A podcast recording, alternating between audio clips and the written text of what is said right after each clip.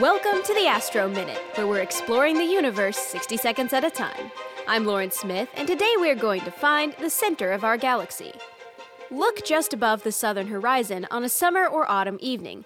There you'll see the constellation Sagittarius the Archer with its eight brightest stars making up an asterism called the Teapot, complete with lid, handle, and spout pouring milk into the Milky Way. But that fuzzy band stretching across the sky isn't milk. It's actually part of our own Milky Way galaxy's gas, dust, and 100 billion or so stars, which we see from our home inside one of the galaxy's spiral arms. If you look above the teapot spout, you'll be looking toward the center of our galaxy, where you'll see eh, darkness because the galactic center is occupied by a supermassive black hole, but if you scan this region with binoculars, you'll also see stars, nebulae, and star clusters.